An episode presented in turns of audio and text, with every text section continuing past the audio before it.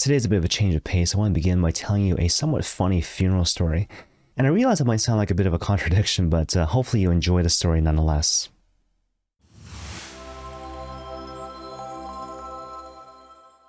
And so basically, as the story goes, a couple months ago, I was at one of our local funeral homes talking to the family of the deceased about the funeral liturgy, which was about to begin. And so I walked them through the technical aspects of the thing, and the aftermath of which I kind of hung back and just kind of waited for the service to actually begin. So I was kind of like a fly on the wall listening to their conversations. And one particular conversation which really struck me, um, basically the wife of the deceased was talking to the other family members about chocolate roses. And so essentially the plan was that once I was done the formal part of liturgy, um, different family members, depending on if they wanted to or not, they would come up and then put chocolate roses into the casket of the deceased. And I have to admit that for my part, my curiosity was kind of piqued. And so I went up to the wife of the deceased and I asked her, like, you know, basically, what's the deal with these chocolate roses? And what she said to me was that her husband, the deceased, um, he really loved chocolate. I mean, he really loved sweet things in general, but he really loved chocolate, but he was diabetic, right? And so obviously he had to be mindful of his sugar count. And so, you know, this idea of putting chocolate roses now into his coffin in the aftermath of his death, that was a way for the family to celebrate the fact that now their loved one was in heaven and now he could eat all the chocolate he wanted without worrying about the consequences. Now, at this point, if I'm being honest, I have to admit that when she told me this story, my reaction, my initial reaction, was probably the same reaction you're having right now. I was thinking to myself, that sounds kind of weird, right? Because I was picturing her husband sort of gorging on chocolate in the heavenly kingdom, and, and something seemed kind of weird about that. But by God's providence, it was kind of funny. Um, God kind of brought to my attention a certain parallel experience from my own life, actually. So my mom's side of the family is really Catholic, right? So she comes from a family of a lot of brothers and sisters, including my Uncle Paul. And my Uncle Paul is a really smart guy, right? So he's got his master's degree in engineering, really accomplished, really smart, really career-driven sort of guy, right? Who also has sort of a salt of the earth sort of mentality when it comes to the faith. And so I remember my mom telling me that once my Uncle Paul said to her, I can't wait to go to heaven because when I go to heaven, I can eat all the food that I want and not worry about getting fat. And again, if I'm being honest, I gotta admit that when I first heard the story about my Uncle Paul, and in particular his image of the heavenly kingdom, my initial reaction was, that's kind of weird. That's kind of strange, you know? But now here is this memory of the story coming up again to my consciousness in light of this conversation about the diabetic who really loved chocolate. And it forced me to confront some really important questions. Like, what's my image of God? And more to the point, does God really care about these things? Does he really care about the diabetic who loves chocolate? Does he really care about my Uncle Paul who loves to eat but is just worried about things like cholesterol and getting fat? Well, funny enough, I think the answer to that last question, again, does God really care about these things, is perhaps surprisingly, actually, yes. And even though there are probably a whole bunch of different passages in the gospel we can cite to support this particular claim, I want to focus on two passages in the gospel in particular. First of all, the story of the wedding of Cana from the gospel of John chapter 2. And so basically, as you probably know, as a matter of background, Jesus, his 12 disciples, and his Blessed Mother, they go to this wedding in the little town of Cana. When the Blessed Mother realizes that the couple is running dangerously low on wine, which would have been this massive social embarrassment. So she turns to her son, and her son performs his first miracle, right? He turns the water into wine. And obviously, this is really, really significant from a theological perspective. It marks the beginning of Christ's public life, the beginning of his public ministry, the inauguration, if you will, of the Messianic age. And on top of that, it's a thing which sets the clock in motion, right? And so Jesus Christ, as a result of this first miracle, he is that much closer to his own suffering and death on the cross. And on top of that, his already limited time with his Blessed Mother is cut short all the more because of this first miracle that he does in the context of the wedding of Cana. Okay, now that said, the thing I want to draw your attention to is the particular reason why Jesus Christ does the miracle to begin with. And so, certainly he does it because his mother asks him to, so hopefully it goes without saying. But it's also important to note that he doesn't do it simply for the salvation of the world. I mean, Jesus Christ was always going to suffer and die for the salvation of the world, so it's not a question of that.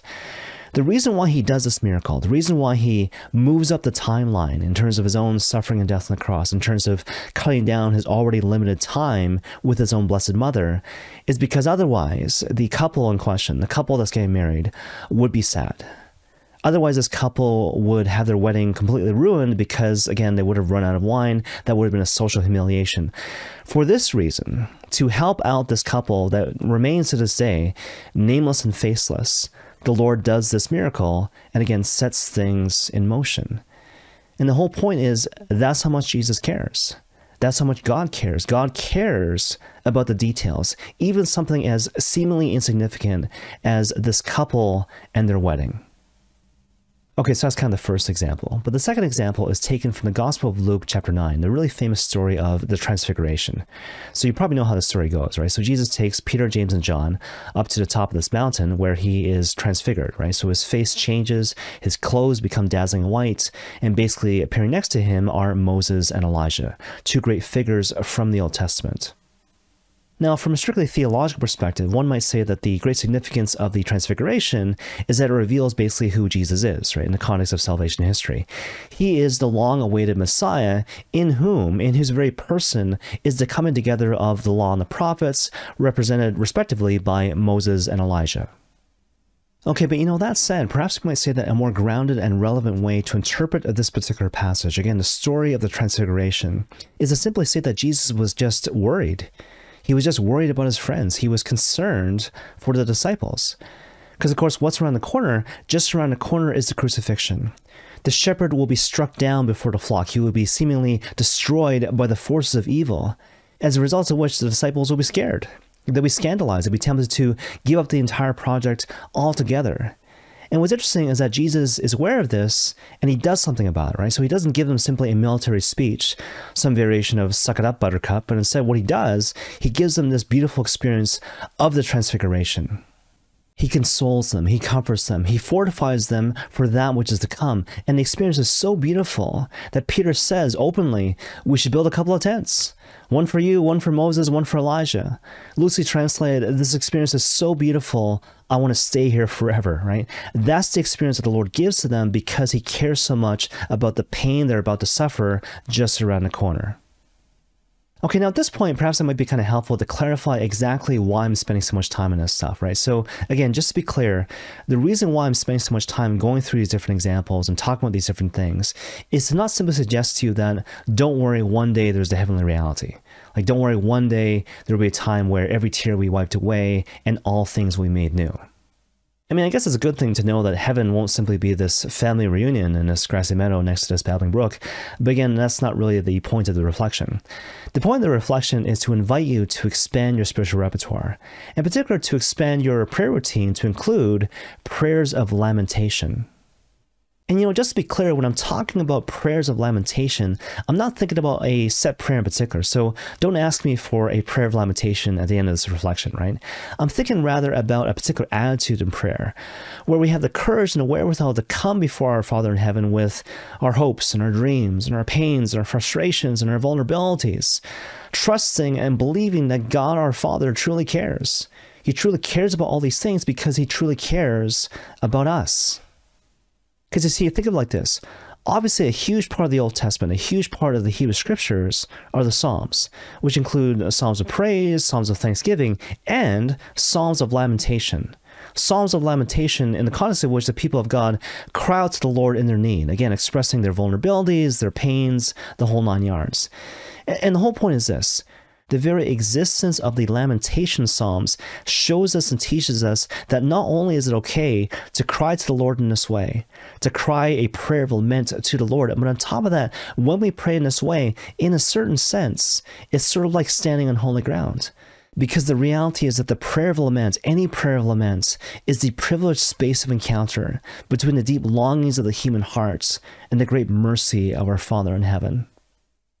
I'd like to end now with two examples from this really great talk by this Christian speaker named Melissa Helser, who once spoke on the subject of, of finding hope in seasons of disappointment. And so the first example is taken from the Garden of Gethsemane. So you probably recall how this particular story goes.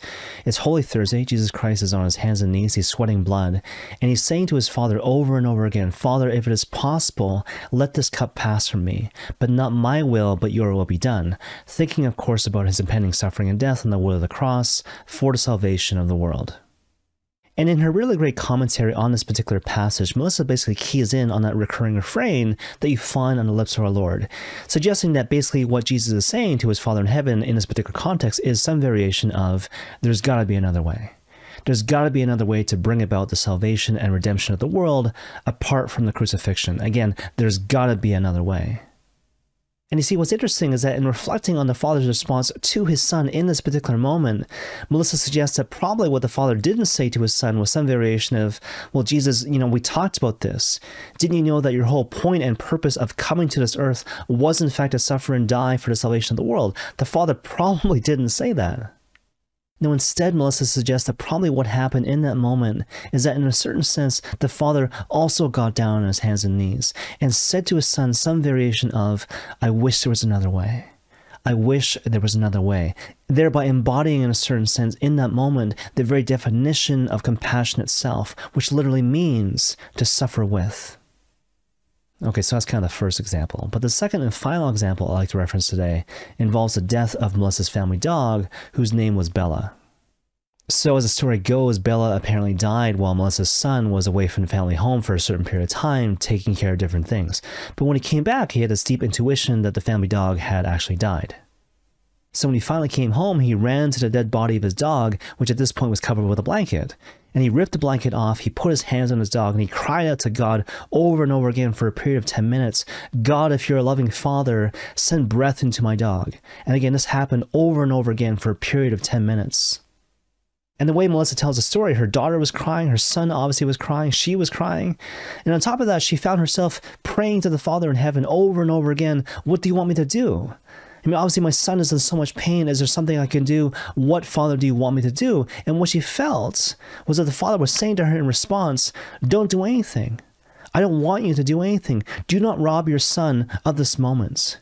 Do not rob your son of this moment of lament where he's basically lamenting the death of his dog. And so, in response, even though it was hard, Melissa basically consented to allowing this great drama to play out before her very eyes her children crying, her son crying out to the Father in heaven, she herself standing by helplessly. And so finally, after a period of, again, 10 minutes, her son stopped.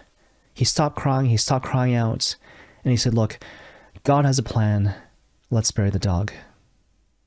And you see, in telling you this story, the thing I want to suggest to you is that all that stuff, the crying, the weeping, the, the prayers of laments, none of it was wasted time. It was waste of time, but in a certain sense, all these things were necessary prerequisites for the family, and in particular the son, to be the recipient of God's loving mercy and tender compassion. And of course, the moral of the story is that so it goes with each one of us.